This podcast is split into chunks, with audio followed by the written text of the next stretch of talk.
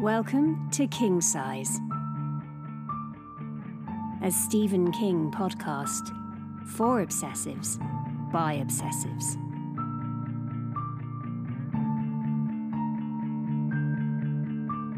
With Matt Robinson and Simon Balkan.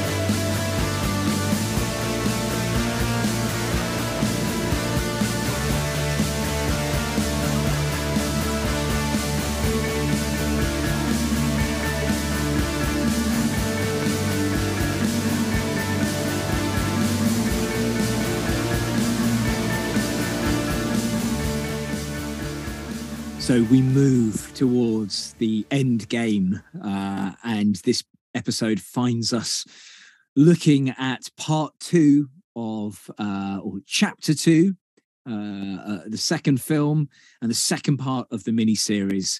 We've done the book, page by page, sentence by sentence, word by word almost, and we've shifted to the celluloid. And we're finishing our celluloid journey here. Well, I'm very glad we didn't actually have to wait 27 years before coming back to do the second part of this. Yeah, but you have got some good stubble going on since I last saw you. So yeah, it didn't take 27 years to grow that. Nearly 7 World Cups. Would we have won any of them, do you think? I think the women would have, for sure. Probably. Our brilliant lionesses who, consistently win and are consistently brilliant. I don't know about the men's football, but the women's football is much more interesting anyway. It would be 27 Eurovision Song Contests. We might have won one of them. I wouldn't have missed them. I quite liked the UK entry this year to actually see us nearly win and actually come out with a half-decent song was quite good. Quite staggering given the form in previous years, because the rest of Europe quite rightly hates the UK and has no problem showing it. People say, no, it's just to do with the song. Well, it's probably to do more with...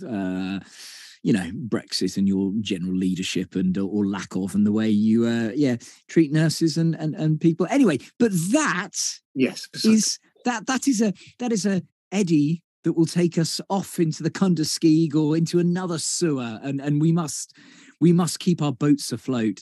Yes, don't go down that tunnel. Come on, which way are we going, Eddie? Which way? Thank you. Yeah, Si, will you sleep with me, and then I can remember what's happening again. Jesus, your memory is terrible. Which stagnant waters should we jump into first, you suggest? Well, let's have a look at 1990. Let's go back to the fondly remembered miniseries. As Mark Kermode called it, the oddly fondly remembered. I don't know why he says oddly. Maybe it's just not his cup of tea, but there's a lot of love for the miniseries. Yes, it may be it may be flawed.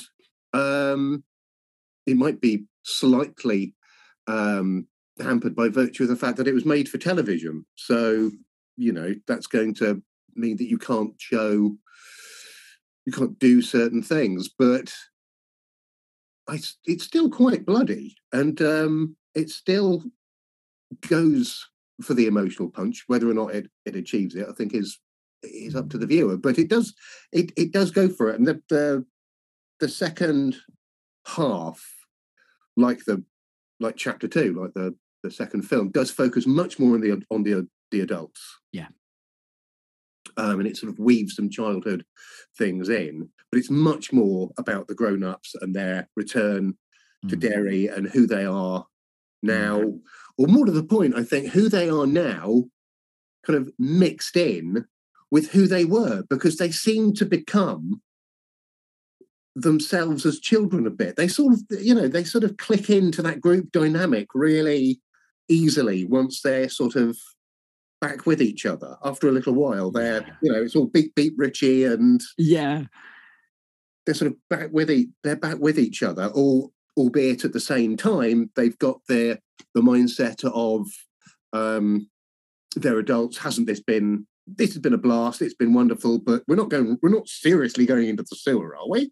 The little physical mannerisms as well. You know, when we see Richie start to just push the bridge of his nose to push those glasses up that again, he had as a child.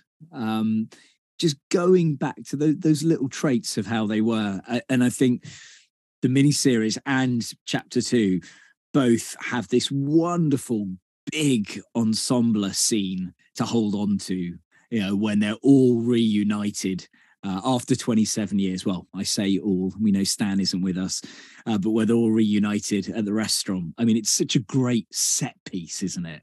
Oh, yeah. Although in both instances, it happens at night. It's an evening. Yeah. And in the book, it's a lunchtime thing. It's lunchtime, isn't it? Because then they go off for their little walking pleasant tours afterwards, don't they? Yes. It's a tighter within the book. We have lunch, spend the afternoon being terrified, and then see if we can meet up at the library in the evening. Yeah. I mean, with chapter 2, I think I can see the parallel with going to look for your tokens. And I'm with Derry Public Radio on this one. I'm not sure that quite fit. I got real Harry Potter vibes that I didn't want to get. It's almost, we're all getting our tokens, like looking for a horcrux. All these various parts are scattered around. Again, I think when it's not there in the original source material, you've got enough in that source material to really be going with. I don't think you need to start creating new storylines. It's very neat, though.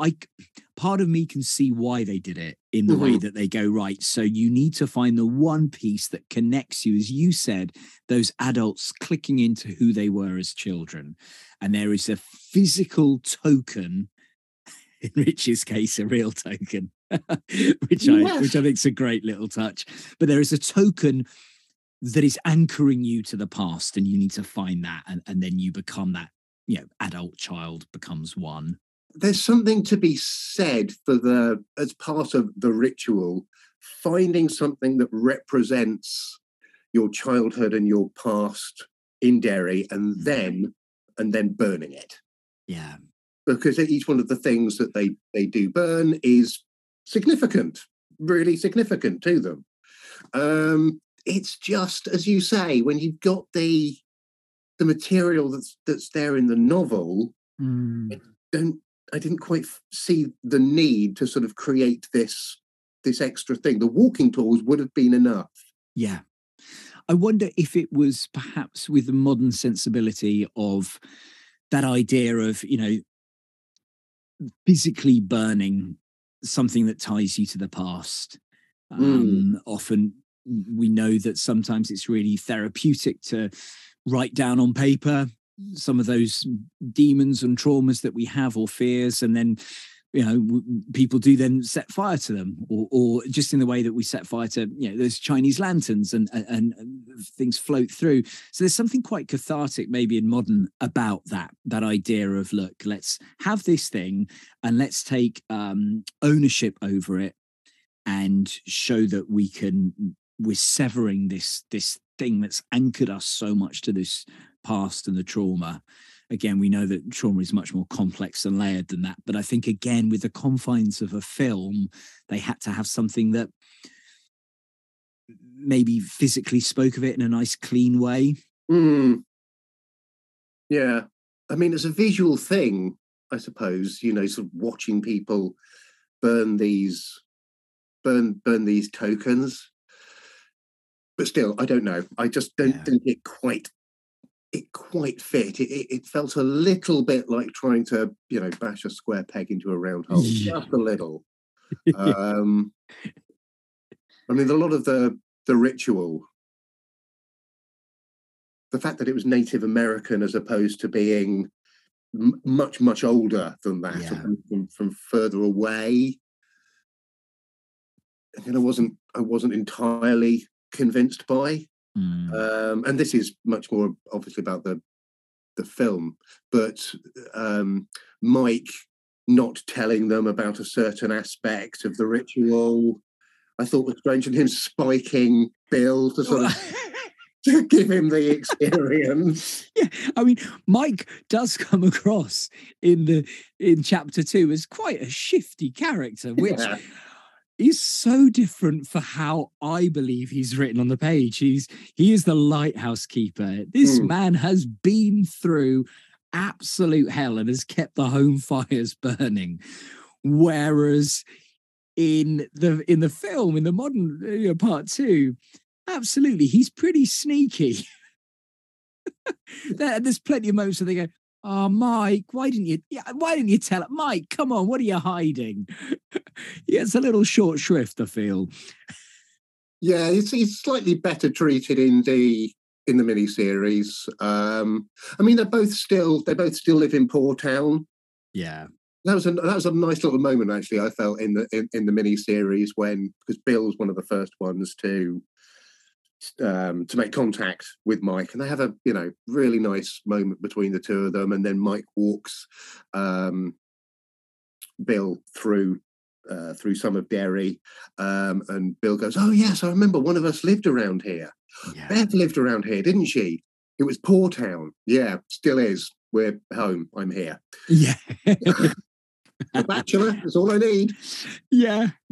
But I think the miniseries did a slightly better job of sort of contrasting the fact that they've all been very successful in their chosen fields, and Mike, unsuccessful is unfair, but he's not rich. No. And they all are, aren't they? They are all affluent. That has been the thing. They are, as we've discussed, barren and childless, but they are financially, they've all had success. And Mike doesn't have that. And interestingly, the miniseries, Mike's the first older character we meet. Mm. Straight right at the beginning, the opening moments after the first murder, we see Mike. I think he's handled. I think he's portrayed much closer to how he is written in the book within the miniseries than in the modern two films. Yeah. Although I thought it was strange that in the film, Eddie is a risk analyst. Now, there's nothing. He's still obviously very affluent, but it still didn't feel like he'd had the same sort of prominence in terms of in that way, in that sort of success in inverted commas that he has in the book and in the miniseries, because he owns this limousine company, and they're taking care of a lot of high profile names, and for me that sort of gave Eddie that the same sort of level of, again in inverted commas, success, because not only is he rich, he's at the top of his game as well. He's doing really well if he's providing limousines for Hollywood stars. Exactly, and very au fait, and he knows Pacino. He's driven Pacino. He's reassuring his wife about Pacino's fine. He's very comfortable moving within those circles. Did you notice who plays his wife in chapter 2? The actress who plays his wife is Molly Atkinson, I believe. It is exactly the same actor who plays his mother in chapter 1. Really? I thought that was a little bit on the clown nose. Yeah, he has literally married his mother in chapter 2. There are a couple of really big omissions for me. One of them is Tom Rogan, again, who goes for absolutely nothing. Yep. And Audra who? Oh, absolutely. That's complete. Not only is it completely and utterly skipped, which I think lessens the stakes. And there are a couple of things I think in chapter 2 that sort of drop the stakes a little bit. Yeah. I really miss those agents of Pennywise, Tom coming back, the force of evil being used as a vehicle, and then Audra, this force of light and love, trying to come and rescue Bill and ultimately, causing him to be more vulnerable and be put in more jeopardy. I think it adds to the plot. And then you've got the wonderful epilogue. Bill Denborough Beats the Devil Part 2, which is one of my favourite sections of the novel. It's absolute act of love and dedication and really, truly, truly breathing life back into someone. And I love how that novel ends with that real intimacy of that the two of them.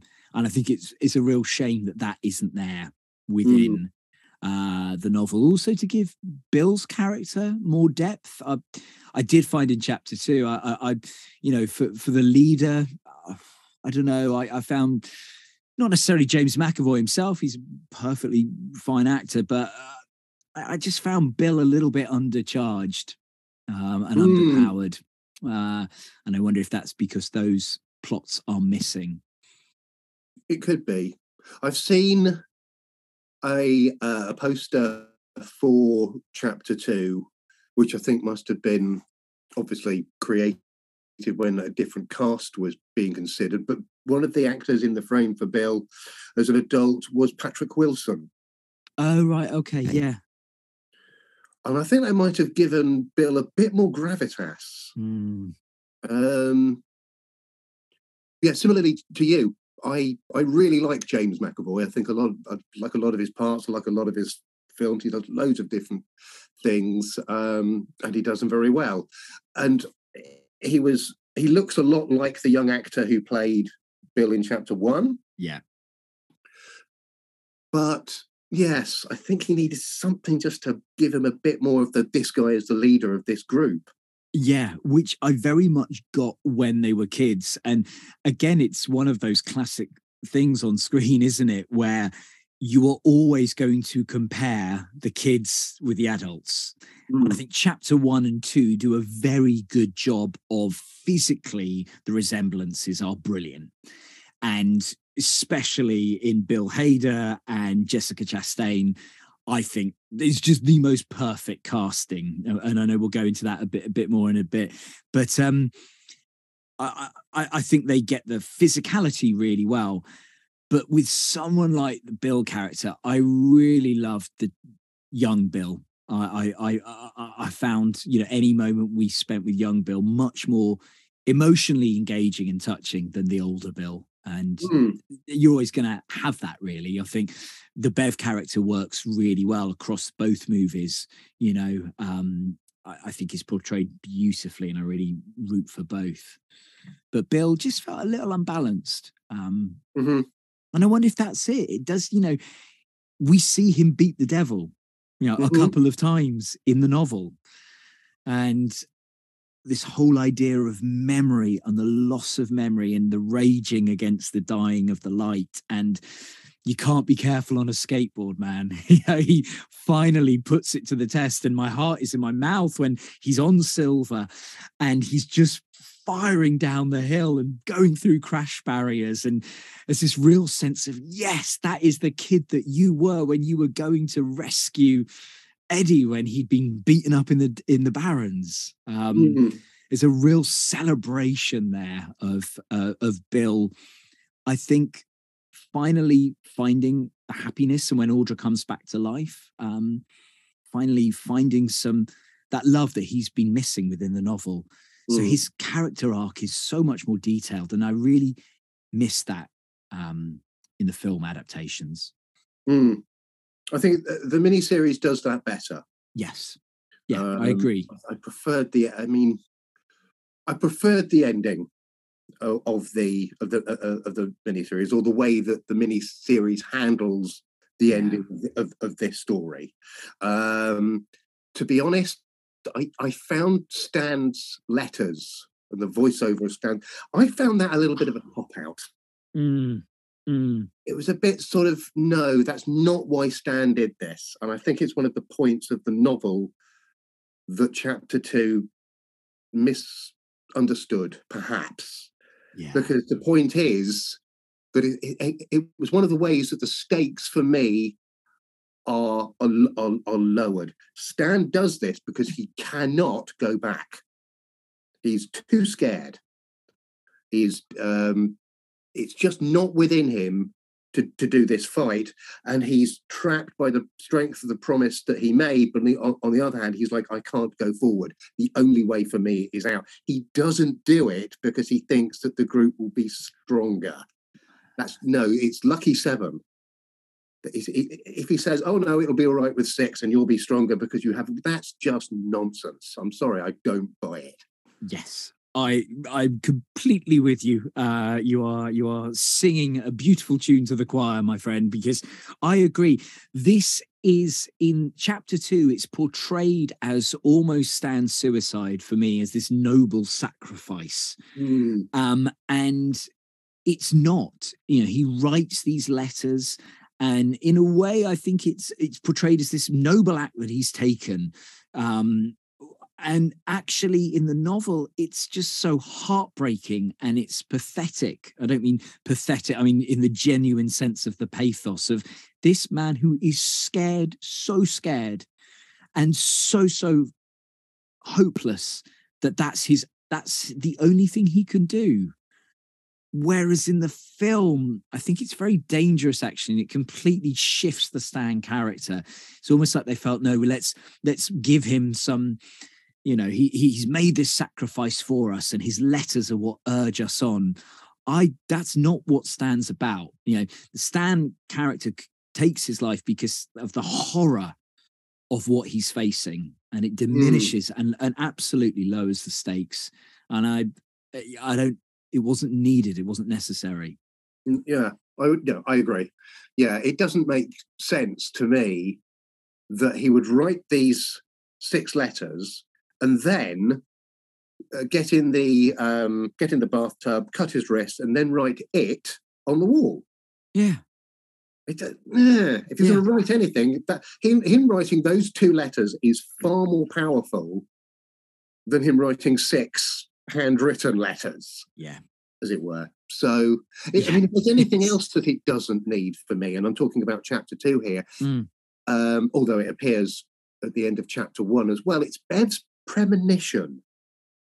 This sort of thing that she gets while she's in the deadlights, where she sees all of their deaths, particularly what's going to happen to them if they don't go back. I'm like, do we need that? I'm not sure we do. I don't think that it really adds anything. I mean, I think Bill Hader is absolutely fantastic, and the perfect casting, the casting that the young Richie wanted. So if you, what's your dream casting? He's like Bill Hader. Mm-hmm. And I think he plays an absolute blinder as Richie. For me, it's just perfect. And I love it when he says, well, look, it's every 27 years. Let's just kick this one down the can and deal with it then. Oh, no, come on. If this damn thing comes back when I'm 70, because that's what Richie says in the miniseries. Oh, come on. Yeah. I mean, both instances. I absolutely agree. Bill Hader, for me, had some of my favourite lines in the film. But equally, when Richie's sat on the desk in the library and he's messing around with Eddie, going, oh, this man reminds me of the brother I never had. He is the brother I never had. That's what I mean about them sort of slotting back into these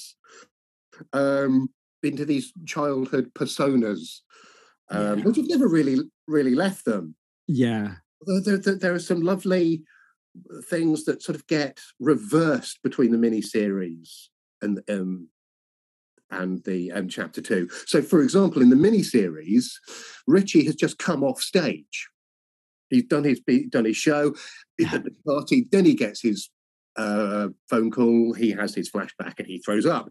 In chapter 2, he gets the phone call before he goes on. He throws up. He goes on stage and he completely tanks. Which is just a moment of absolute toe-curling horror. And as performers, we know what that's like to dry. And, well, maybe not you, sir. Oh, I do know about that. We've all been there, right? And that moment of he's like, nah, he's not going to style this one out. And it starts so well and he's getting the laughs. And I love that little weaving into you know, the Bill Hader, obviously, you know, being a stand-up comedian, being, you know, that character, I just felt the synergy between him and Richie Tosie was just perfect. Mm, yeah. What other reversals did you know? Well, this is more a commonality, but you've got Stan in a fridge in both. Yeah. You've got Stan's head in the library, in that fridge, and then you've got the whole of Stan as a child, all sort of, you know, portioned up in the fridge of the kitchen of Neibolt Street. So you've got him. That same detail appeared in both. Yeah, and then Stan, that Stan as the spider, in chapter 2, where he comes out of the fridge. Well, then the head comes out, and then spider arms with kind of human hands come out. It's a particularly shocking bit. That is a very specific homage. But it's not just the design of the spider head. There's some of the dialogue that goes with it, and it's referencing a very specific film. Could you remember which one? I believe it is The Thing. John Carpenter's The Thing. Yes, come on, man. Right on the button. Well done, that man. Redemption. It's a long time coming, but I get a question. Beep, beep, Maddie. I get a question right. Yes, lovely little nod to that. And it's another one of my favourite Richie moments, because he gets one of the best lines from that film. Well, from chapter 2, and it's one of the best lines in The Thing, I think, is when you get this head that's come off and then the legs appear off it and it goes scuttling across the floor. And in both cases, the characters go, "You've got to be kidding." Brilliant dialogue and bantering, as you say, between Richie and Eddie. That's a fabulous double act they've got going. I don't know it, do well. Maybe Richie knows it, and maybe Eddie will only quietly in secret and private admits to it. It's a fantastic double act they've got going. And I think the chemistry in particular between them really heightens and deepens both characters, especially Richie, because it means then when Eddie doesn't make it and Eddie has truly sacrificed himself, you're then able to really see the true heart and pain of Richie at having to leave him behind. And he feels it more than anybody else within The Losers, in how it's portrayed, and just shows that real depth, you know, behind the beep, beep, trash mouth. There is, you know, a lot of deep water running. Oh, absolutely. Yeah. Richie is absolutely heartbroken at the end of chapter 2. They're all consoling him because he feels that loss, I think, probably most deeply. But in the miniseries, Richie carries Eddie's body out. Yes. They don't leave him behind. They have to in chapter 2, because you get a flavour of some of the destruction that ensues Pennywise's death. Yeah. Neither do you really get the whole thing of you know, neighbourhoods floating off downstream and Derry getting sort of a slate wiped clean, but they have to make a bit of a quick exit in chapter 2. But in the miniseries, Richie is able to carry Eddie's body out. There's something so powerful in that novel and so disturbing about leaving Eddie behind, whilst the rest of them go. Even though Eddie's dead, just the fact that they leave him behind feels like a betrayal. But they have to do it. Again, you know, having to make incredibly tough choices. Isn't Eddie's last line to Richie? Because he's obviously losing his. The life is draining from him. Richie, your mom. Yeah, and it gets some extra stuff happening as well in chapter 2. I mean, the knife attack by Henry Bowers upon him. When, you know, the knife in the face, the knife in the cheek. I mean, he really does go through it. It's all material for Richie. Yeah. It was like, you know, who just pulled a knife out of their face? Yeah. I did. Who just stabbed Henry Bowers? I did. Who married somebody 10 times? They're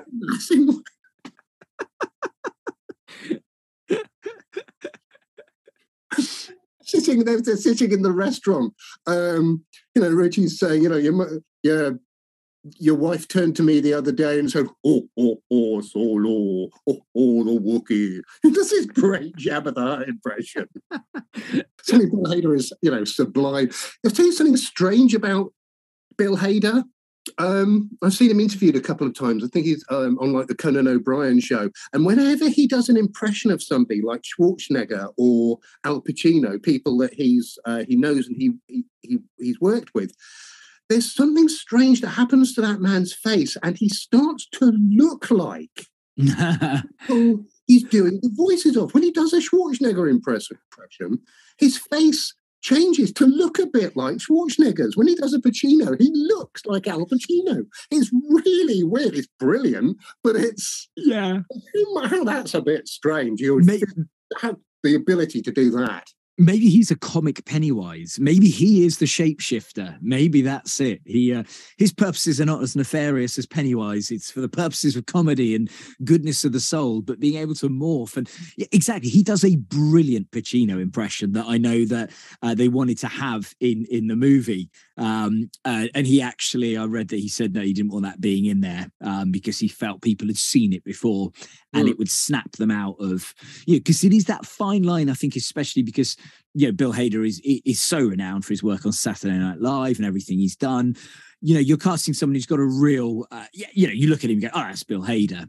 And I think it was a really good choice to go, look, let's not put that stuff in that people have seen, because then they're watching a Bill Hader routine rather than Richie. And I loved it. You know, he was very honest about, he'd read it when he was a kid and he didn't reread it again because he's like, it's too damn long.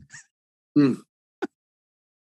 We'll do it in 5 bite-sized sections then. Well, that's it. Yeah. Again, what...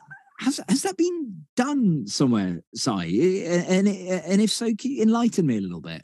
It's only been done once. It was a very brave thing to do. And what was it? Just a second. I'll have to check Wikipedia. Just a second. I'm sure it's on there somewhere. King Size. King Size did a read-along. That's right. Yeah, in 5 audience user-friendly episodes over 5 months, and 5 parts within the novel, breaking it down, going very deep, but allowing each one to have time to breathe. That's the way to do it, right? Absolutely. It's just a shame we couldn't have done it back in, I don't know, 2015. Give Bill Hader a chance to, you know, to do it like that and get him back into the book. So it wouldn't feel like such a big thing to take on. That's it. Well, maybe we'll reach out to him now and just say, look, you know, now that you've got a bit of distance from the film, you know, you still need to go back to the source material. So listen, we'll make this easy for you, Bill. We know you're a busy man. You got a lot on. But again, similar, I just had echoes then of the great Jimmy Carr, you know, who, you know, completely different from Kathy Bates in the preparation for Misery, as we've spoken about in previous and our Misery podcast episode. You know, of Kathy Bates just lapping up all the source material, the novels, everything around it. And Jimmy Kahn just, you know, just these are the lines. That's all I need. I just need what the character needs to know. That's it. But yeah, Kathy Bates' approach, as you say, is different. There are different routes to the same destination. It Absolutely. Doesn't really matter how you get there, as long as you're not doing yourself any sort of harm.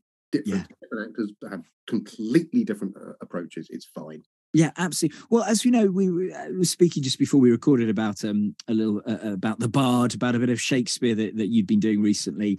Tell us, for those that aren't aware, what exactly, you know, Q script acting is and the relevance of that.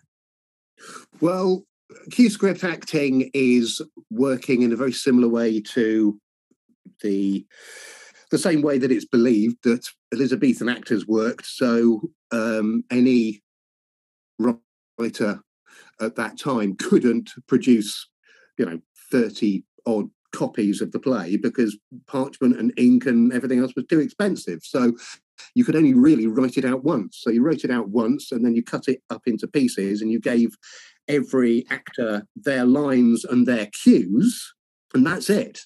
You knew which scenes you were in. You would probably be told if you had a fight, because something like that would need to be rehearsed.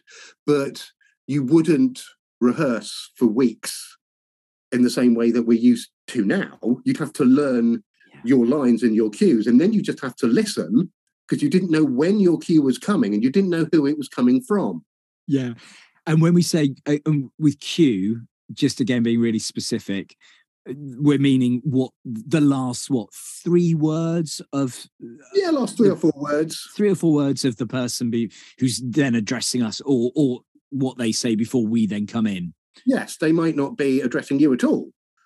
They might be talking to somebody completely different. And what you can also get in some scenes is a repeated cue. So you get the same three or four words, which are the cues for different lines. So it might be somebody else might get the same cue you've got.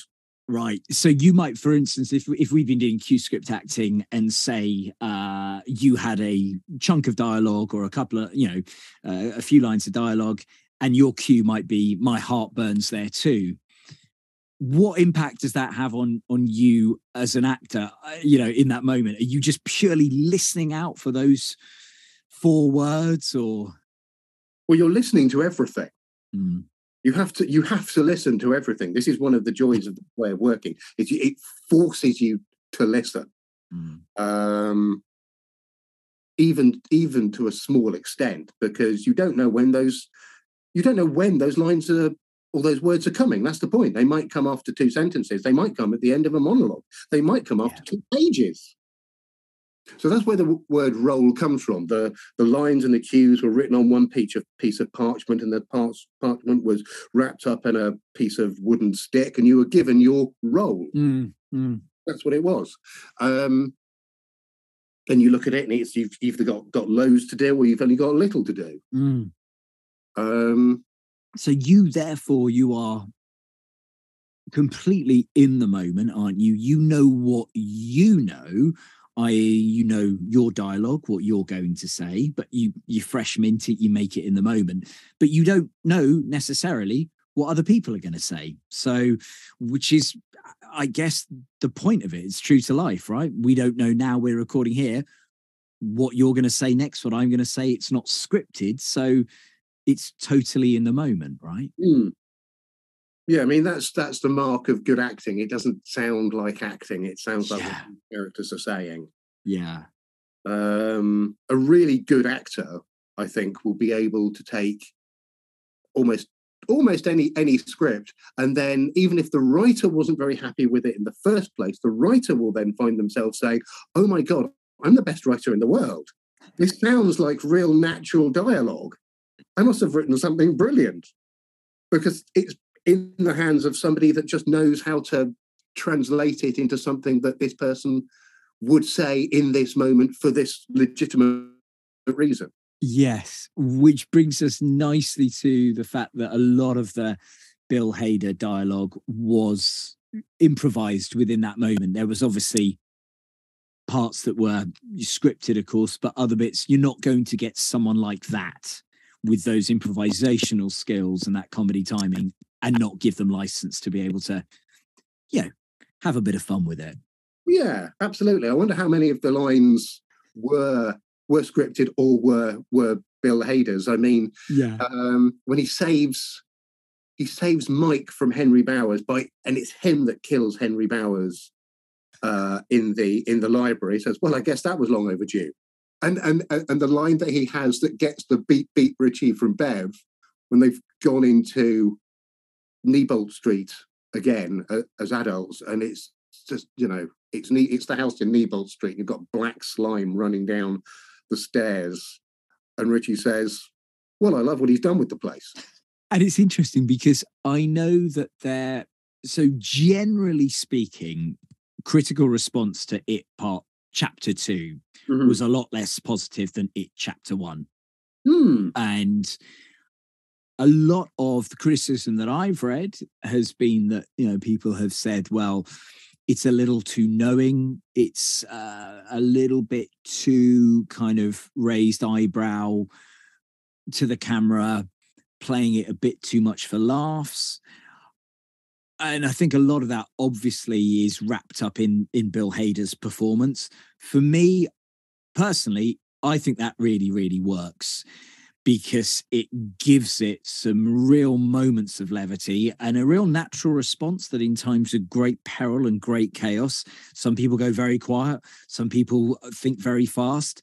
A lot of people make jokes and you make humor in moments where you're really stressed or worried. And that's totally within Rich's character. That is what we know historically as a kid he has always done. Mm. Yeah, he's always the guy that will say the thing at the moment, the wrong thing at the wrong time, but perhaps also exactly the right thing at the right time. When no one else knows what to say, you guaranteed Richie will know. So not everything is beep, beep, Richie. There's moments of, yeah. And we see in this film, he can do that. And he can also, he's the one that says to Eddie how brave he is, as you mentioned earlier on. I love that little exchange. And then it ends with a joke. You know, so I think the humor is really needed because it stops it being a series of too many CGI scenes. Mm. It actually brings a lot of warmth and humanity that I think is desperately needed in Chapter 2 on a rewatch. Mm. Yeah, even before they go into Neibolt Street, it's Bill who says, I think Richie said it best the last time that we were here. I slept with your mom. This is a really terrible idea. Let's kill this clown. Let's kill this clown. It's the clown of the group that has the most, that can have the most truthful things to say. Yeah, and yeah. Come on, let's kill this clown. On second viewing of it again, and knowing that there is a little bit of a lot of people aren't huge fans of Chapter 2. How does it stand up for you? I know we've spoken about some of the things that don't quite work and others that do, but overall, your thoughts on it? Well, interestingly, one of the main criticisms I've read of Chapter 2 is how sort of episodic it is. Mm. And some of the reviews have said, well, you know, you could almost tell this story in any order, given these chapters. You could admit they feel a bit interchangeable. I see what that I think the reviews are getting at. I don't feel the same way about it because it sort of reminded me a bit of the miniseries in that respect, because it's such a long film. It's, you know, it's 2 hours and 49 odd minutes, I think.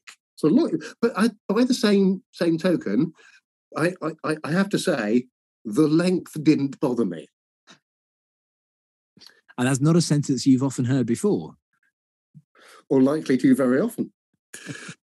Yeah, it just felt like the story went along. There were some really nice moments in between each of the scenes. There's a fabulous crossover from one scene into another. I think it might have been from Richie into Stan, but it goes up into the sky and you get the jigsaw pieces on top of a table. It looks like the stars to begin with, and then it's the jigsaw pieces, and that goes up into Stan's living room. I thought that was a fantastic way of crossing those two things over.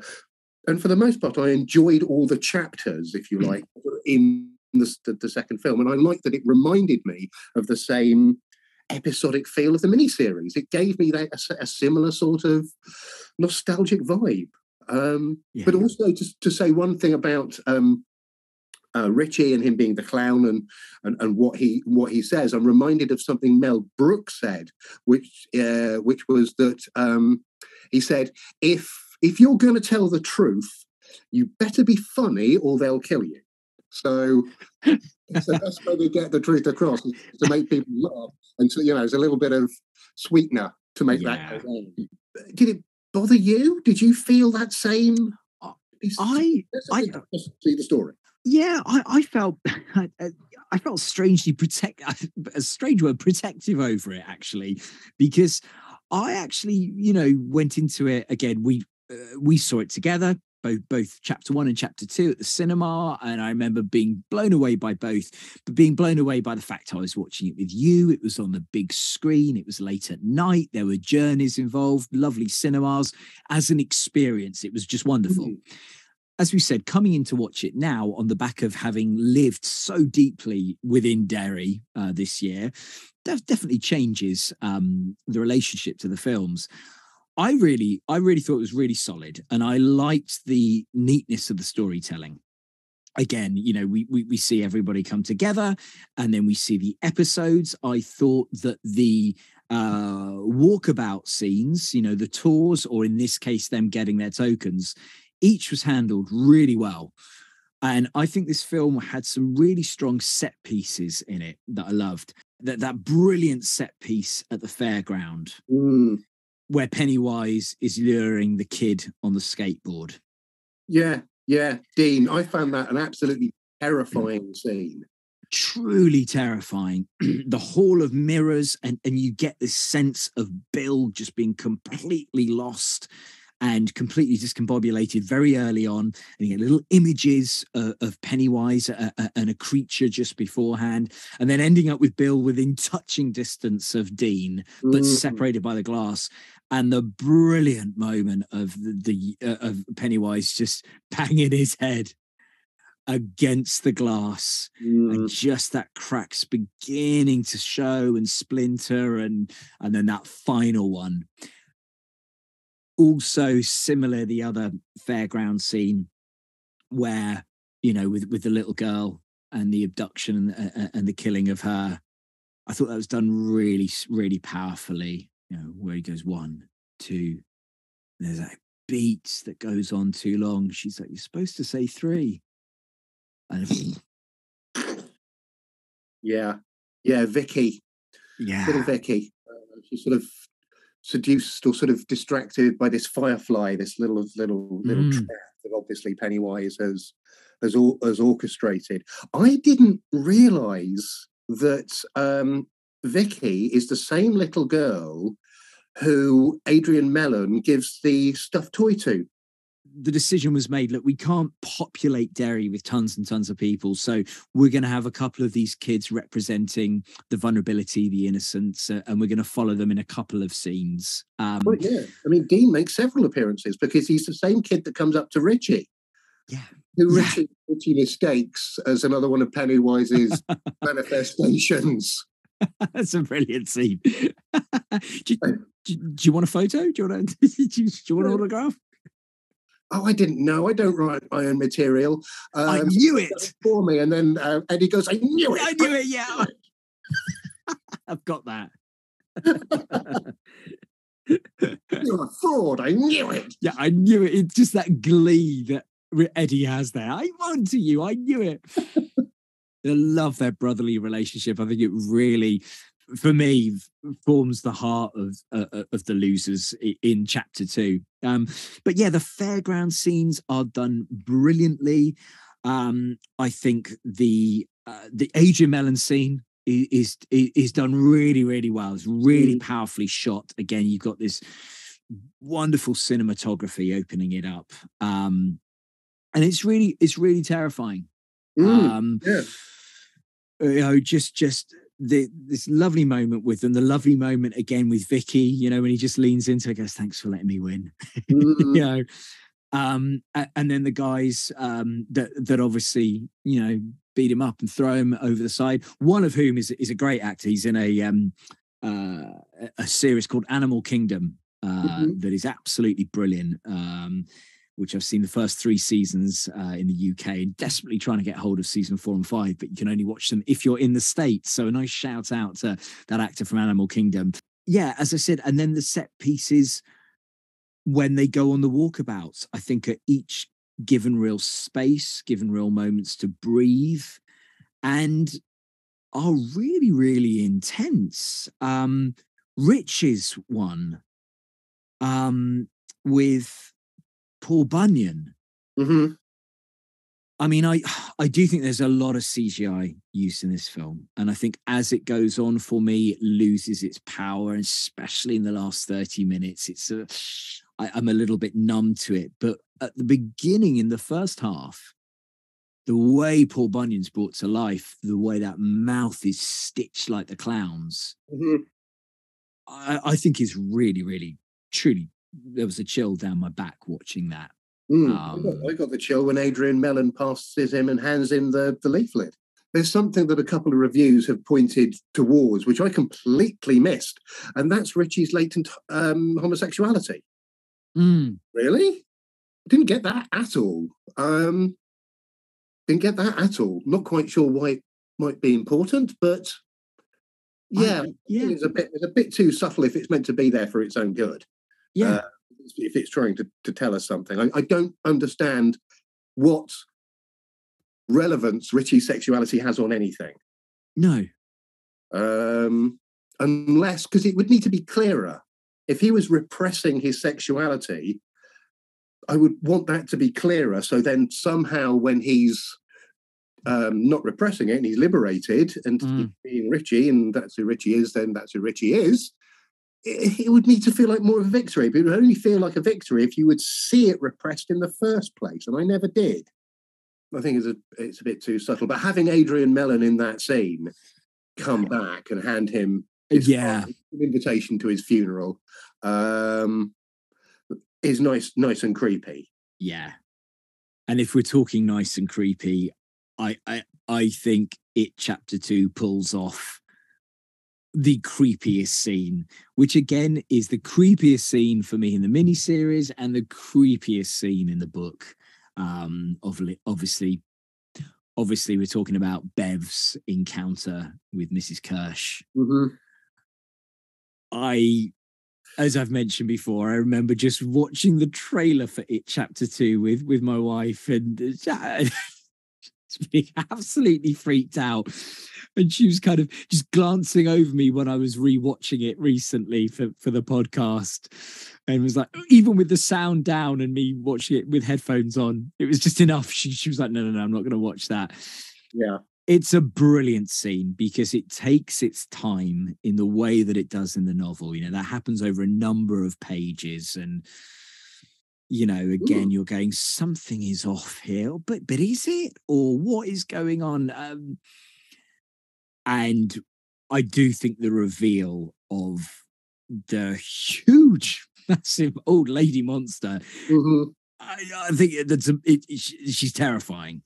And the speed with which she moves. I would have loved it if when Bev goes out into the street, if she carried on chasing her, because that's what I love about the novel, is the fact that, you know, we often see moments where in daylight and around other people, they're still not safe. They're still vulnerable. Mm. That's a little kind of nerdy thing, but there's the minute she escapes, she realizes it's all been boarded up. But for me, it works best, this film and the novel, where you go, I don't know what's real or what isn't. Yeah, because those lines start to get blurred. Yeah. Very, very, very blurred, which is one of Pennywise's weapons, really. He can get them to start to doubt their own reality. Yeah. They don't know what's real and they don't know what isn't, so they don't know what they're supposed to fight and what they need to ignore. And I felt that with the scene in Chapter 2 where I think after his... getting his token, Ben goes back to the guest house and has that little scene with Bev, and all the time I'm thinking, is this really Bev or is it Pennywise? Just thinking, is this a trap? Am I waiting for? And again, as we know, this film references often Nightmare on Elm Street. Again, we see the cinema playing Nightmare on Elm Street 5, and it very, very clearly, I mean, that was that film that just blurred all that. Hang on, is this real? Is this not real? Is this daylight? Well, you're just as vulnerable as at nighttime. Such an iconic series of films, and I think really closely tied to especially Chapter 1 and 2. Although in the miniseries, yes, Mrs. Kirsch then turns it in to Al Marsh.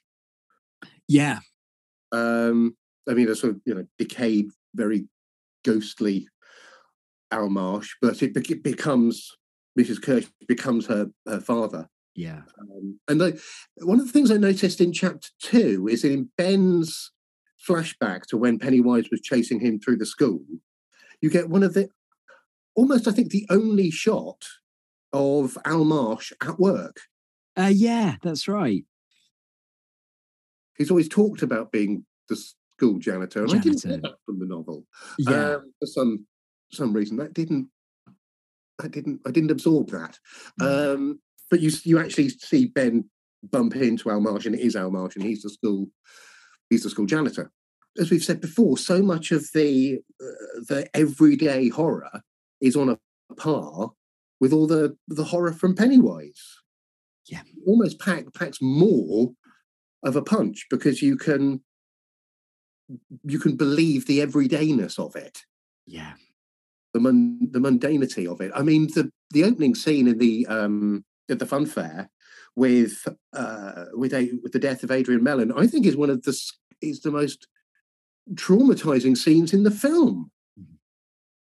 I thought that when I saw it in the cinema. Mm. Bloody hell, if the rest of the film is like this. And one thing I hadn't quite equated, which is another big penny, which probably should have dropped, another Pennywise it should have dropped. Thank you. Nice catch. It's the incredibly violent death of Adrian Mellon, which is the... Although I may have said this before, so I'm having a little caveat that if I had, I can get out of it. That's the event which sort of announces Pennywise's return. Yes. When Mike is investigating that crime scene, and you've got "Come home, come home, come home" written on the pillar of the bridge, that didn't quite sit with me either. Did it work for you? Because that's Pennywise saying, "Come back, come back," and I'm not sure Pennywise wants them back. But you get this much more firmly in the miniseries where he's saying, "Get out now, leave, turn around while you still can." Yeah, trying to warn them away. Whereas this one, he's in chapter 2 in the film, he's inviting them back, and I'm like, why would Pennywise want them back? Unless he, it didn't quite work for me. Yeah, I know what you mean. It is a little bit on the clown nose, as a lot of the bits in the films are, because, yeah, the miniseries is very clear. If you try, you will die. And that idea of, these kids nearly killed Pennywise. Mm. And they didn't quite, go for the jugular, if you like, which is why he's still around. But they nearly did finish him off. And, you get this sense in going, these pesky kids. Oh, man.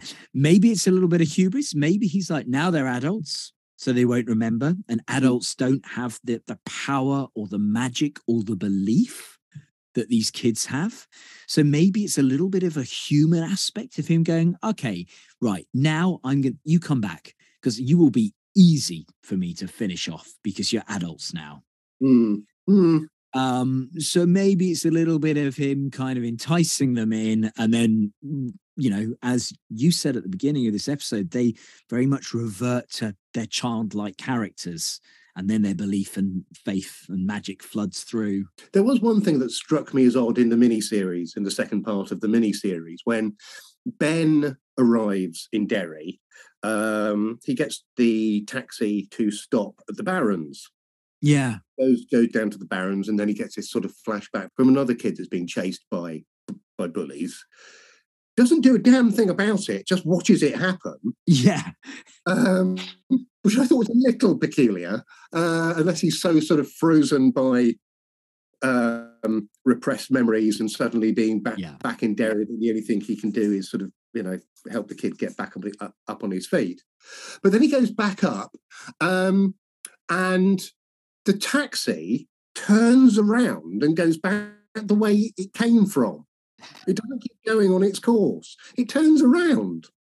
And then he sees, Pennywise, and he gets a balloon in the taxi cab, which incidentally is being rotated by the director out of shot. That's how that's happening.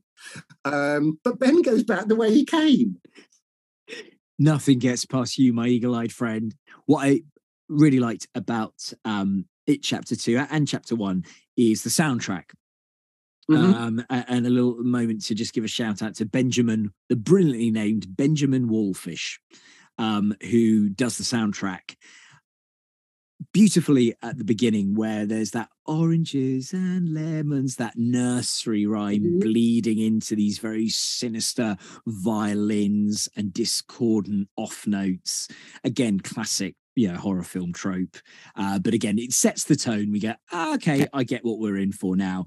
but some really beautiful moments of orchestral darkness, especially where in the chase scenes with Pennywise, some great kind of real bass heavy sounds that, you know, when something terrifying is happening, and also some lovely melodic moments, quite Thomas Newman-esque, actually. Ooh. In particular, I've been listening to the soundtrack the last couple of days. There's a theme for the bar mitzvah that's really beautiful, and one called The Losers Reunite, which is gorgeous. Real swelling orchestral strings and beautiful piano chords.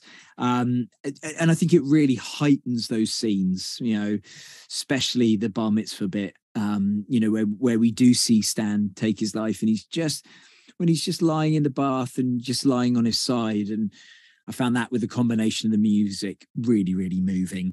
One thing I think Chapter 2 does well is when Bev does leave Tom Rogan, and she, in this version, she leaves in a real hurry as well. Yeah, you know, she's almost, because she's going out into the driving rain with not very much. She hasn't dressed, you know, appropriately for the weather, because she's had to leave in such a hurry to get away from Tom. But you went. I say, in both of them, you only get the essence of Tom Rogan, and I suppose that's what both versions felt, that was all they needed. But then Tom going back and going to assault Bev's friend to find out where she's going, in turning up in Derry. All of that storyline that's in the novel, I think, is really strong. Yeah. And it's a shame that it had to be cut. I mean, at least in the miniseries, Audra's fleshed out an awful lot more. Yeah, notably played by Olivia Hussey, who famously played Juliet in Franco Zeffirelli's Romeo and Juliet. Was she Juliet? She was Juliet in Franco Zeffirelli's. That's right. She was well remembered in Frank's Romeo and Juliet. Absolutely. Famous, very famous film. Yeah, I prefer the stage version with this guy Matt Robinson as Romeo. Never heard of him. Oh no, hang on. Was he in The Tribe? Oh hey, yeah. See, nothing gets past me. All 52 episodes of Season 5 and Seasons 1, 2, 3 and 4 available at Amazon Prime and all other good places to stream online. Thank you. The film director, where we're speaking about that little cameo where we see Audra all too briefly. And it's, you know, Bill's on set of the film that he's written, and we see a film director come down in his chair. Who's the director? Fly in, tell Bill off and fly out again. Who comes in to tell Bill what's for? Who is he? Peter Bogdanovich. That's it, yeah. One of the films that he directed? Oh, balls. Yes. You might have heard some of their music. This section's just a little plug section for me, really, now, isn't it? Yeah, who's taking over this podcast? I've got to try and get the word out there somehow. So Peter Bogdanovich directed The Last Picture Show. Now, if I was to say the words to you, Last Picture Show, what would you think? I'd think of early film work from Peter Bogdanovich. And if you were just thinking of that, if you were thinking of, oh, hang on, there's something else that's Last Picture Show that's worth discovering and listening to, what might that be, young Simon? I might think back to a band of the same name, Reading-based, who have produced a number of works, but most recently, of course, The Joy in the Wonder. Yes, The Joy in the Wonder. Last Picture Show, The Joy in the Wonder, is available to listen to wherever you may stream. In fact, there's even a video on YouTube being championed by ex-Pearl Jam drummer David Abruzzese. Anyway, we're going off on a horrible tangent here, Science. Yeah, have we finished recording the deleted scenes, or can we get back to it now? Yeah, I'm going to edit all of that shameless plugging out there. that will make the final cut. Now, there is a cameo as well of somebody in a pawn shop. Now, this is a really tricky one, I know. Yeah. I don't know if you're going to get this. We see an antique shop. First of all, do you know the name? Can you remember the name of the antique shop? That this character is the proprietor of, yeah. Oh, you've got me again, you know. No. It is. No, what was it called? Well, it is called the Secondhand Rose, Secondhand Clothes. And it is the same antique shop that crops up in Insomnia. The pawn shop owner, I'm sure I recognise that dude. Yeah. He, the one that didn't like the ending of Bill's book. Yeah. Who's often been, yeah, because some people often gripe at his ending. It's Dean Koontz. Is Dean Koontz? Is that what Dean Koontz looks like? I'm sure it's Dean Koontz, yeah. Okay. No, see, I thought it might have been Richard Chimazar or something like that. Yeah. Oh, no, you got me on that one. Well, answers on a postcard to that. But yeah, he's definitely. I've seen him somewhere before. I've seen him. Yeah, he's good. I tell you, I like him. I wonder if he's somebody that's quite well known, possibly known for doing very well from the work that he's done, and that has happened to them. Mm. They've been in a shop and wanted to buy something and gone like, oh, hang on, you're so I'm just going to triple the price of this thing because I know you can afford it. Lovely little bit about the ending, because it's this recurring joke. That's the thing, isn't it? Whenever King has a writer in his works, we know that there's echoes of him, and he's able to just have a little bit of fun there, and that character can represent the things that the critics say. And it is a criticism of King from a lot of people that he can't sort out his endings. Now, again, other opinions are available, but I like the fact that he's kind of addressing that on the nose, and this is Bill's kind of Achilles heel that, every single bloody person he meets goes, yeah, nice book, hated the ending. Everybody across the board, even the people that say they liked it to begin with. And is it? Oh, it's one of the losers. I can't remember. It might be Bev that says, "Yeah, no, really, I didn't like the ending." The haircut that our Bill in the miniseries is given. I mean, that is quite some ponytail. It's an impressive ponytail, to be sure. It really is. Now, I'm a man that has some very dodgy hairstyles throughout my life, and often rocks a dodgy ponytail myself. But that thing needs a casting and all of its own. It's like one of the creatures from The Mist, almost, isn't it? It's quite a ponytail. It probably had its own trailer. So I know we mentioned him, and obviously Stephen King has a fabulous cameo in Chapter 2 as the somewhat grouchy store owner. But I guess he can afford to play that, to play a bit grouchy, right?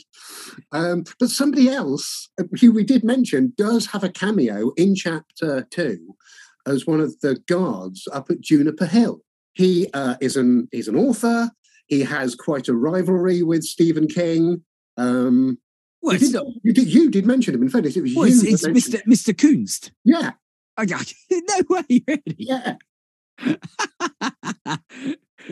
Yeah, so the rivalry obviously isn't that, isn't that fierce. I can't imagine Stephen King the kind of person that would hold a grudge with another author, really. No, nor do I. I think it's a lot of some of the rabid fans that do that rather than him. Yeah. He doesn't strike me as that kind of guy at all. So no way, because it isn't right. Because there is a character, one of the guards is called Koontz. Yeah. I'm sure in the original novel, right? I think you're right. Right, yeah. Okay. And Bowers is saying, oh, he's the worst. He's the worst of all the guards. He's the one that gives him the hardest time. Very nice spot. Well, my one is there is a customer in the drugstore, in the pharmacy, that is played, a little cameo. We've had a cameo earlier by film director Peter Bogdanovich. This cameo, the pharmacy customer, is Andy Muschietti. Ah. So our very own director of It, Chapter 1 and 2, is just there in the background. Nice. So nice little moment there. And in the background of the junk shop, behind, I think, Stephen King, as he's sat in the chair, there is a license plate, a yellow license plate, which belongs to our dear friend Christine. Well spotted, sir. Nice little thing for King geeks like us and many others out there. I love a good Easter egg. It's nice when they make sense, you know. Yeah. It's nice when they're sort of just peppered throughout the things, unless they're supposed to really be front and centre, like Stephen King playing a junk shop owner. But I have to also say there is one piece of casting that is a teensy-wincy, teeny-weeny, tiny little fly in my particular ointment. But that's only because after realising at the end of Chapter 1 that Chapter 2 was coming and this was going to be a film all about the adults, and seeing Sophia Lillis, who plays Child Bev, I thought there was somebody who is perfect for adult Bev, who didn't get the role. Now, Jessica Chastain is a fine actor. I have no problem with her whatsoever. However, looking at Sophia Lillis and then thinking, why on earth? And perhaps it was availability. Perhaps they didn't want to do a horror film. Perhaps 100 other possible reasons. Why Amy Adams wasn't cast as Bev? Yeah, I don't know. I'd love for her to have played that role, because she looks so much like Sophia Ellis. She really does. Yeah. Or vice versa. It's like, that's a shoe-in. Again, I think for the adult Bill, one person that they wanted to use was Christian Bale, was in the running, who turned it down flat. But again, his name was absolutely one of the first names mentioned. Interesting. I wonder if Christian Bale might have been a bit too intense for Bill. I mean, James McAvoy, I think, brings a certain intensity, but that, I feel, has got more to do with Bill, now he's back in Derry, kind of carrying a lot of the trauma that he sort of forgotten, because everybody's forgotten having left Derry. And I think, well, I wonder if Christian Bale has a certain intensity anyway, just sort of as part of his, which is perfect for a lot of the roles that he does. Yeah. They're really, really engaging, but I'm not sure it would have worked as an adult Bill. I wonder why he turned it down. Just didn't want to do horror? Yeah, I don't know, but apparently, turned it down very quickly. But again, it may be that kind of actor that would perhaps overshadow what is ostensibly perhaps, you know, an ensemble piece. It's the losers, all of them, you know. So, although at times I think McAvoy's a little bit undercharged for how I'd like Bill, especially in comparison with young Bill, who I think is just really soulful. I don't quite get that from McAvoy. It allows, you know, Eddie and Richie to really come to the fore. And perhaps when you got Christian Bale in any film, by the nature of the hurricane intensity is, he might cast quite a big shadow. But Amy Adams, that would have been that's a great shout. Yeah, absolutely. Love to have seen her done. Yeah. But perhaps also she didn't necessarily want to be swimming in God knows how many gallons of cinematic blood. She really does. She really does get through a lot of blood. Oh, yeah. Yeah. And I think she had to, you know, she obviously had to, you know, get cleaned up and get changed of costume every time they wanted to do another take. Yeah. I said, that's a long day. That's hard work. That might... You know, that's great acting to kind of make it look like it's happening spontaneously and to make it look not easy, but to not show how demanding doing that is. Because, you know, how long is that going to take to film? A day? Maybe two? I don't know. But you're not going to get that done in 30 minutes. No, not at all. It's hugely demanding. You know, I think her and, Bill Skarsgård, I mean, again, you know, what, 3.5, 4 hours in makeup before even, you know,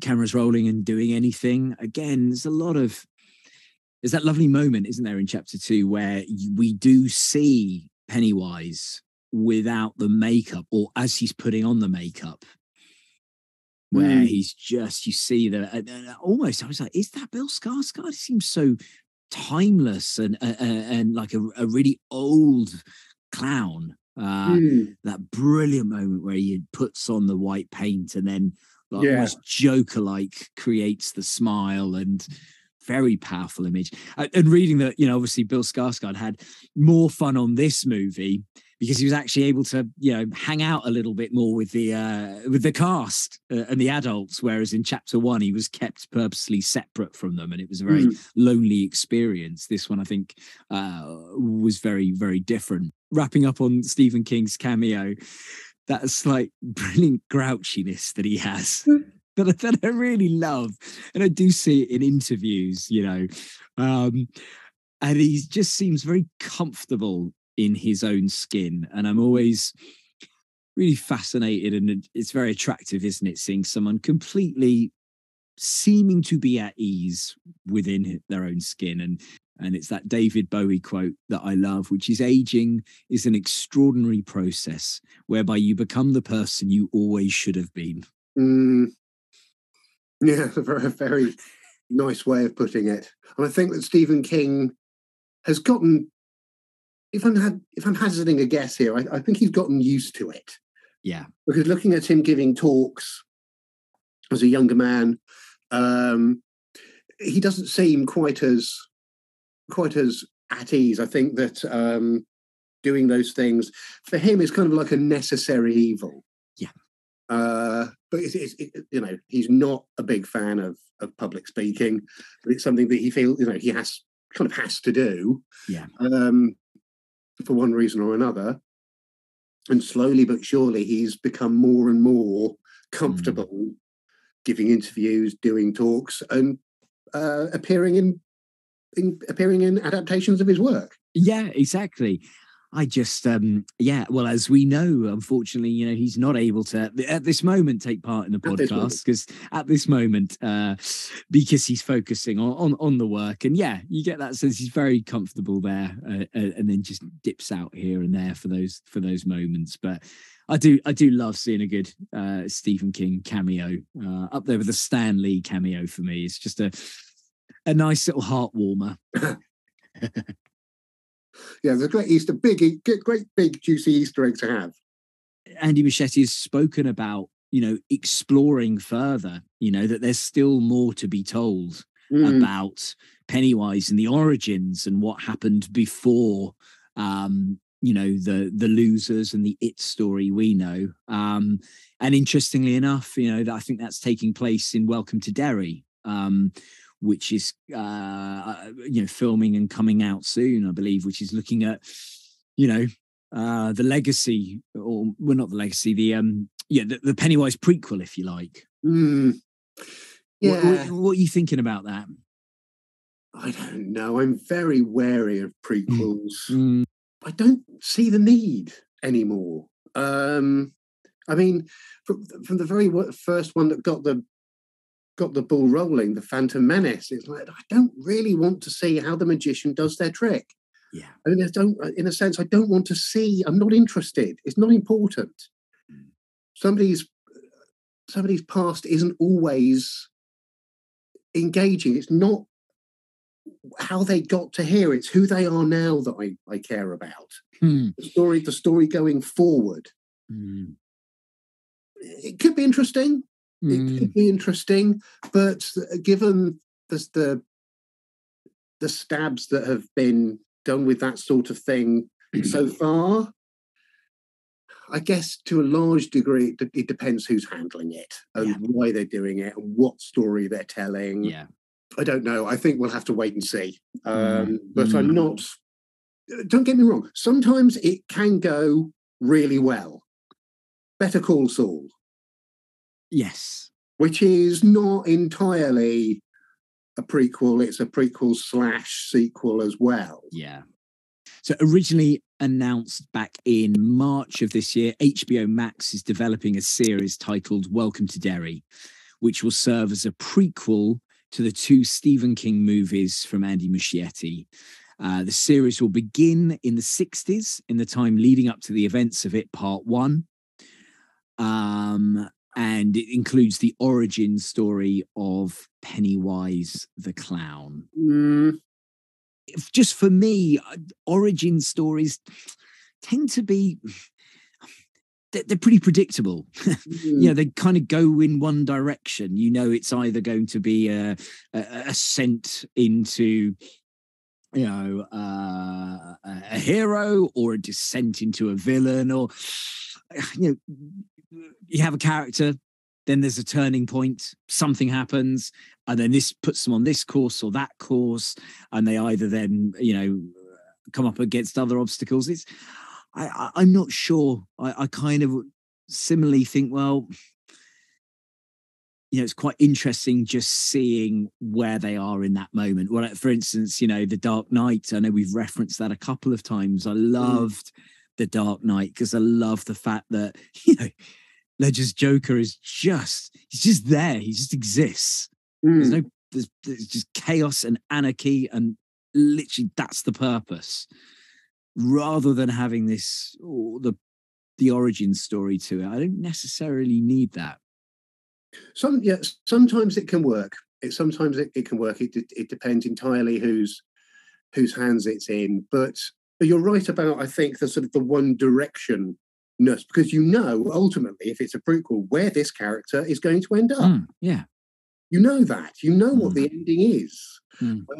Sometimes the journey can be interesting, but unless they're going to introduce a new character who you then don't know.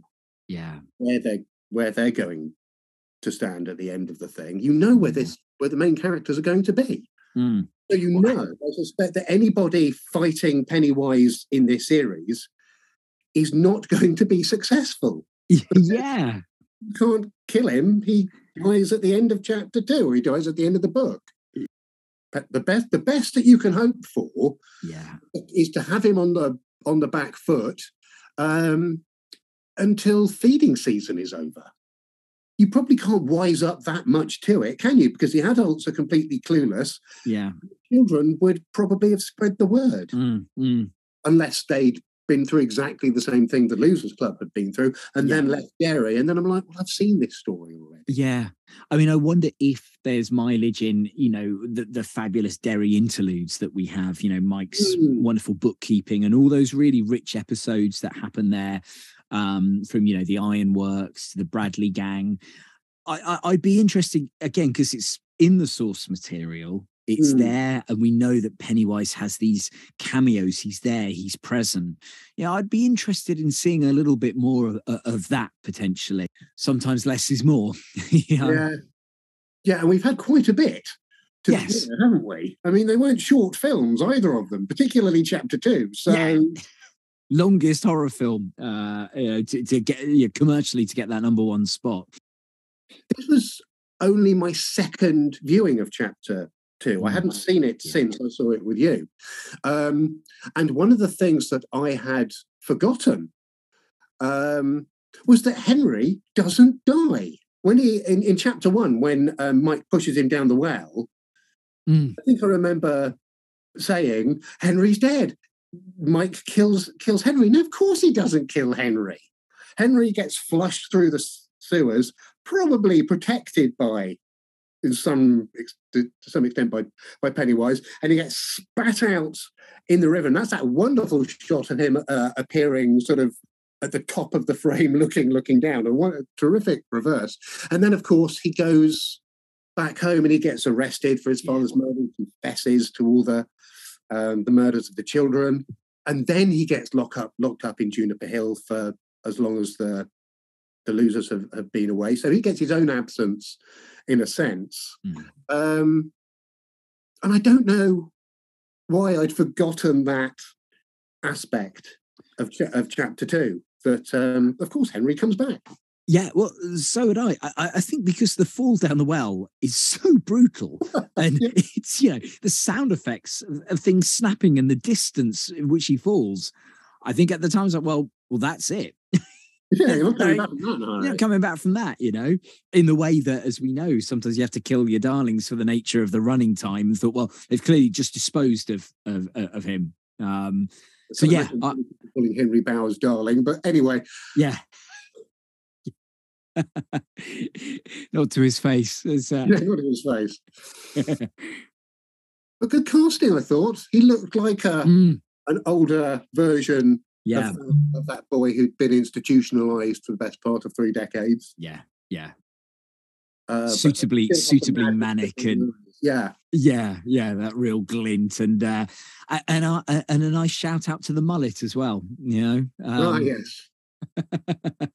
Which again, it's mullet day today, isn't it? International Mullet Day today. It really is it? I think it might be, or today or yesterday. Wow! If I'd have known, then I might have restyled my hair to be appropriate. I do love the fact that Eddie has a final parting, you know, line. I mean, Eddie's got some great one-liners in chapter two. I particularly like, you know, I love his character in this one.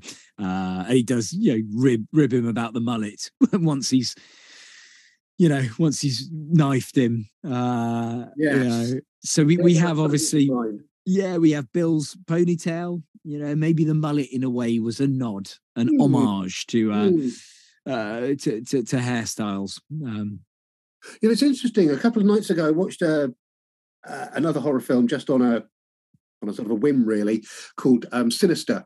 And one of the main reasons I watched it because Ethan Hawke is in it. And I think Ethan Hawke is a first-class actor. Yeah, I love it. And James Ranson, who plays Eddie, turns up in it as well as he's got a supporting role as deputy. But there is another Stephen King reference in this film.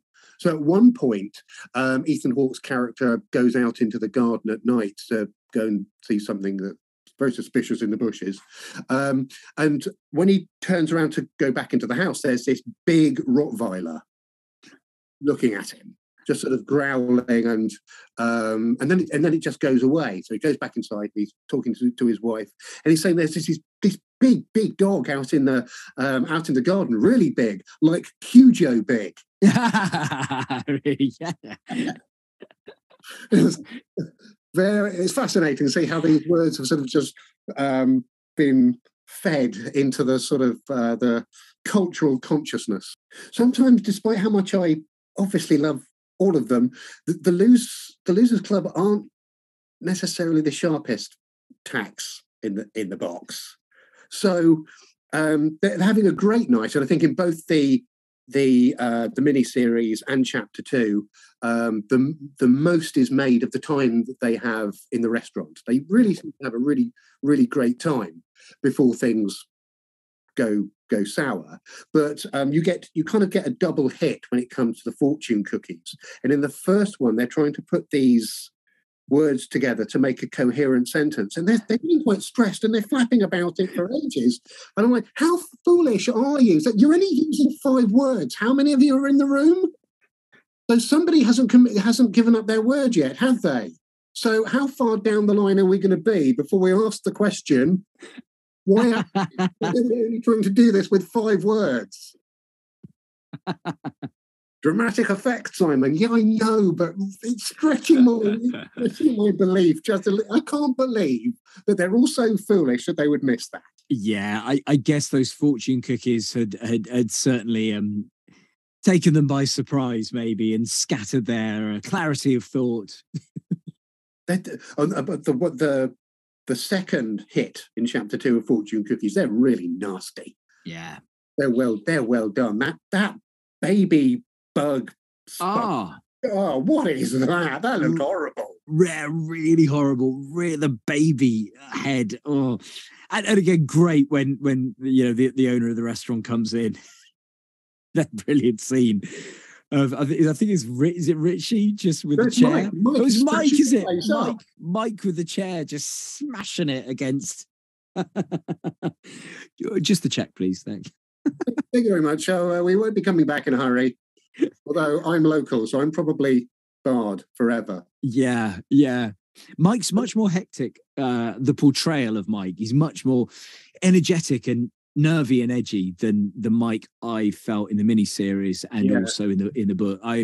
For me, Mike is this kind of calming influence, because he stayed there. He's remained in Derry. He's, and again, I know we've mentioned it briefly, but Mike is much more duplicitous in how he's portrayed in chapter 2, and has a real kind of manic energy at times that it just wasn't quite the Mike, the grounded Mike that I picture within the novel. Yeah, yeah, he seems a bit more disturbed, as it were.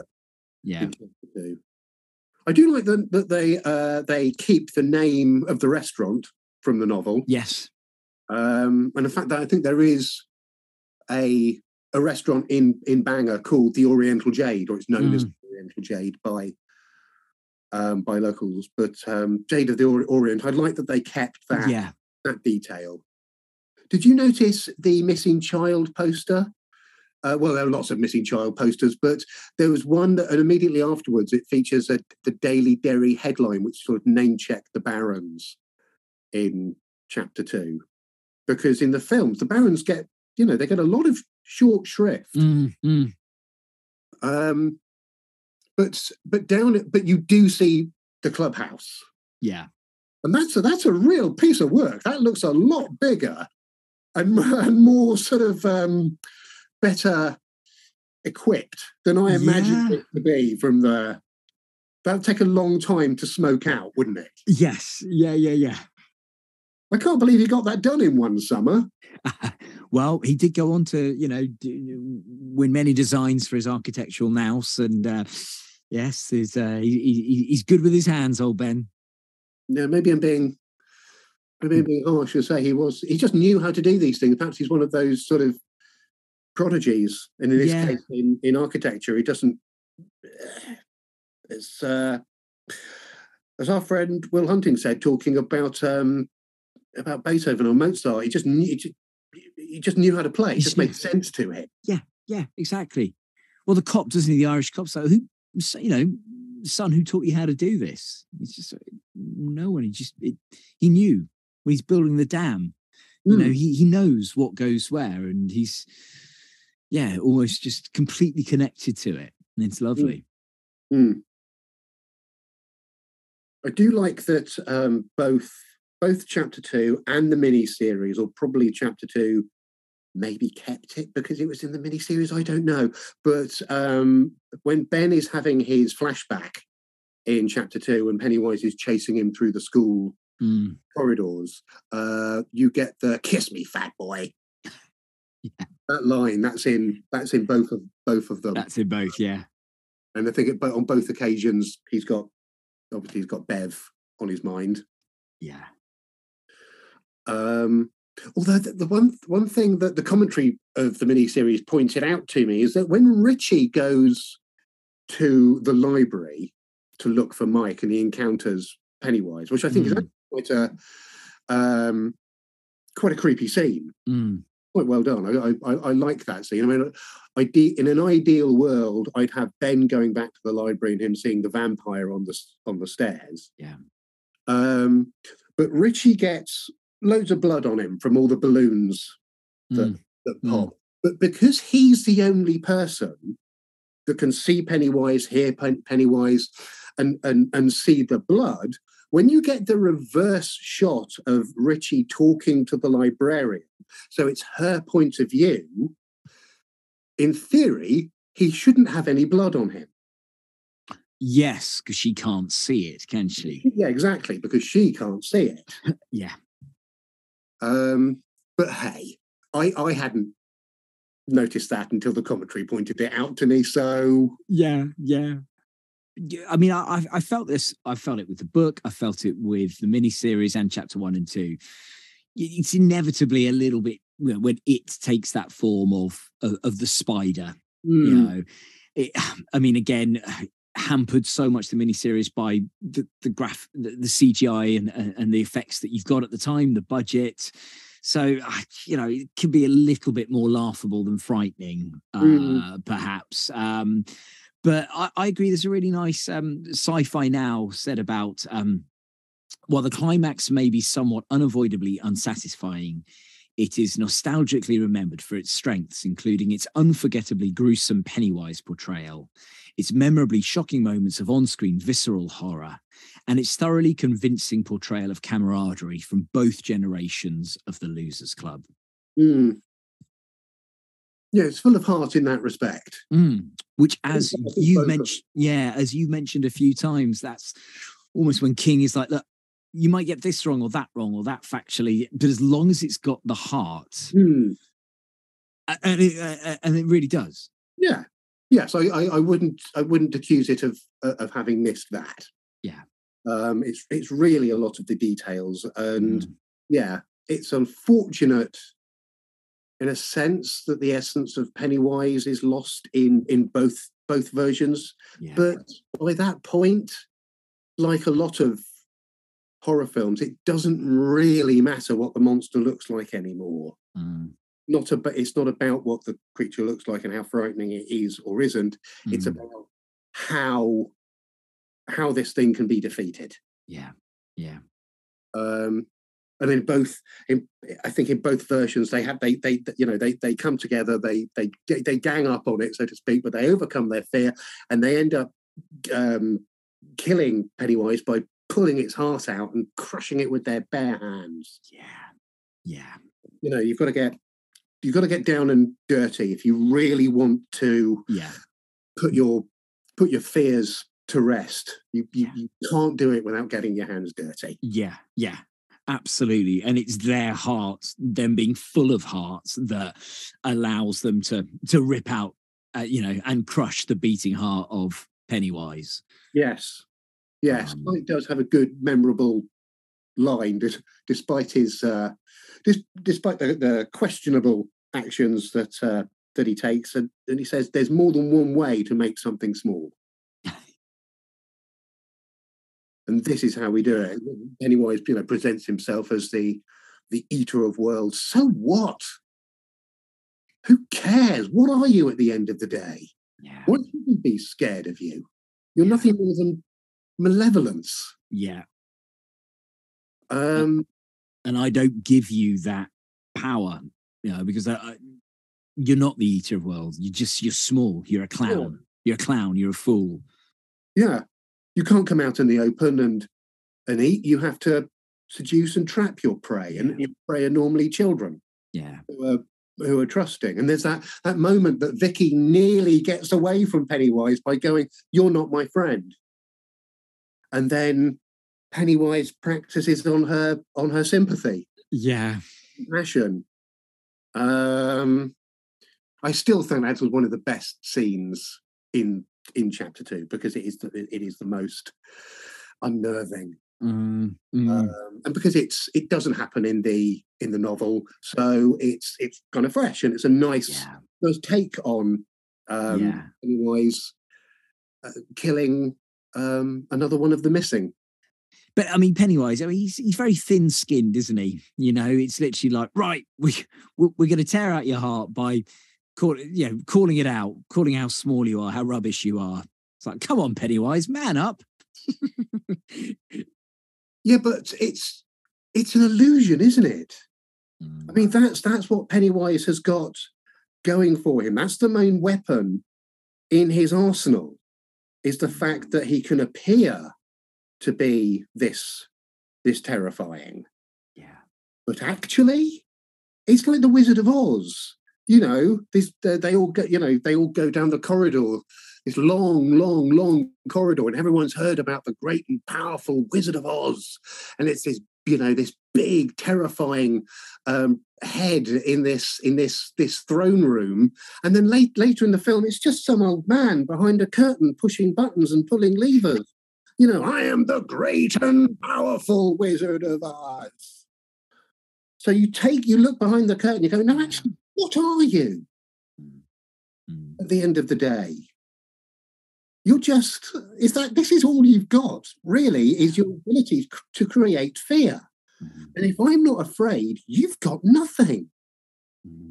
If I choose to believe in, heaven, take me outside and shoot me now. But if I believe in friendship and in love and not in fear, you've got nothing. Yeah. You have no agency. You have no... I did think it was a bit odd that at the end of chapter 2, they're not forgetting this time. I thought... I'm still not quite sure what to sort of make of that that deviation. I think it's a shame because I think it's such a powerful, powerful moment in the novel, and where they've been through so much, and then almost the curse, but the blessing is that they're going to forget it. And with the exception of Bev and Ben, who we know go off together, the rest of them, they'll forget because there's not going to be another call from Mike in 27 years. You get the very much sense this is done now. There's a finality to it. And they won't remember. And I find that very poignant and very necessary. So it's a shame that doesn't happen. But yeah, that scene of, yes, Bev and Ben on the boat with the beautiful big dog and Ben with the six-pack. I mean, I'm thinking in that scene, I'm like, I wonder if that actor was contractually obliged to, right, now we got to get that stomach out so you can show off your six-pack and then we're going to have a lot more carving go on. I mean, fair play. Quite possibly. It could very well be there in the small print. It's what you and I have in our riders, don't we? Kind of all right. Yeah. Yeah. Just don't show our stomachs, okay? Yeah, I have to sign mine about 18 months in advance. Yeah. Well, we'll do that, yeah. Okay, 27 years, great. Okay, give us 27 years. And I'll have the six-pack that you've ordered, or I'll be dead. So either way, yeah, problem solved. But no, because it is the whole memory thing. And again, you don't get that in either way because you don't have the Bill bringing Audra back to life. And but it is, for me, it's all about memory, this book. And there's, I think it's one of its most emotional charges is that the power of what we remember and what we forget and what is so shocking and traumatic that we can't remember or it becomes a blur. And I guess again I think that's more easily captured within the novel than on the screen. I think it's harder to get that essence on screen, so they probably thought let's just let's leave that be. But again, it's those things that are missing that for me mean the miniseries, dated as it is for me, and chapter 1 and 2, I admire a lot of it, but it never moves me in the way that the novel does because it doesn't get all of that emotion. It's also about that struggle between good and evil, something the losers are doing throughout the miniseries, throughout both films, and certainly throughout the novel. And it's something that Stephen King writes about with real fluidity. He can, address that struggle. Everybody has that. Everybody does have that struggle, and every character is given their own struggle to one degree or another. Yeah. As we said, even Pennywise has moments of struggling with what's going on, what's happening. This is new, and his last line in chapter 1 before he falls down into the sewer is fear. Now it's not necessarily something he wants to transmit, but it's something like fear. What's this is new. Yes. Yeah. I better go and sort of go back to my sweet sleep before this fear thing gets any bigger. Yeah. Well, I think this seems as good a time as any to announce that we've also, you know, there is an audiobook that exists of this wonderful masterpiece. And the guy who does the audiobooks, you know, so he's really pretty good. Is he? Yeah. Yeah. Is it a strong atmosphere? Characterizes well? Amazing. He can even do like all these different voices and like just make them not sound like his own voice. It's incredible what he can do. It's almost like he's, yeah, but he's not performing. It's just being, right? I think we've spoken about that before. Yeah. Anyway, some dude called Stephen Webber, I think. Stephen Webber? Yeah, you heard of him? I am familiar with him, yes. Didn't he play Jack Torrance at one point? You're absolutely right. And he was also in one hell of a band as well. You know, they got one hell of a band. Yeah, they really have. And he really is one hell of an actor. His name is Stephen Webber, and we can announce that we are doing an upcoming episode with the mighty Stephen Webber. So, I mean, if that's not enough to just keep your hands on your radio knobs, then I don't know what is. It'll keep my hand there. Well, absolutely, yeah. As long as you keep your hand on your own knob. But so, final thoughts for me is, and it taps into what you were saying about this good and evil, the struggle between good and evil. And King writes about it so fluently, as you mentioned. And it's one of his most beautiful sentences, there's a couple of sentences, and I quoted it the other day, and I definitely think at some stage I'm going to have to get a tattoo of this on my forearm. Mm. This is something that should be taught to all kids and be compulsory to be taught to all adults as a reminder, a refresher. And it's this. Get a little rock and roll on the radio and go toward all the life there is with all the courage you can and all the belief you can muster. Be true, be brave, stand. Yeah, I think Bev said it best for me in chapter one. I want to spend my life running towards something, not away from it. But I've had a fabulous time these past 5, 6 months, 7 now almost, 8 in fact, more like 8, revisiting the novel and the mini-series and the films, both parts. One, two... You're supposed to say 3.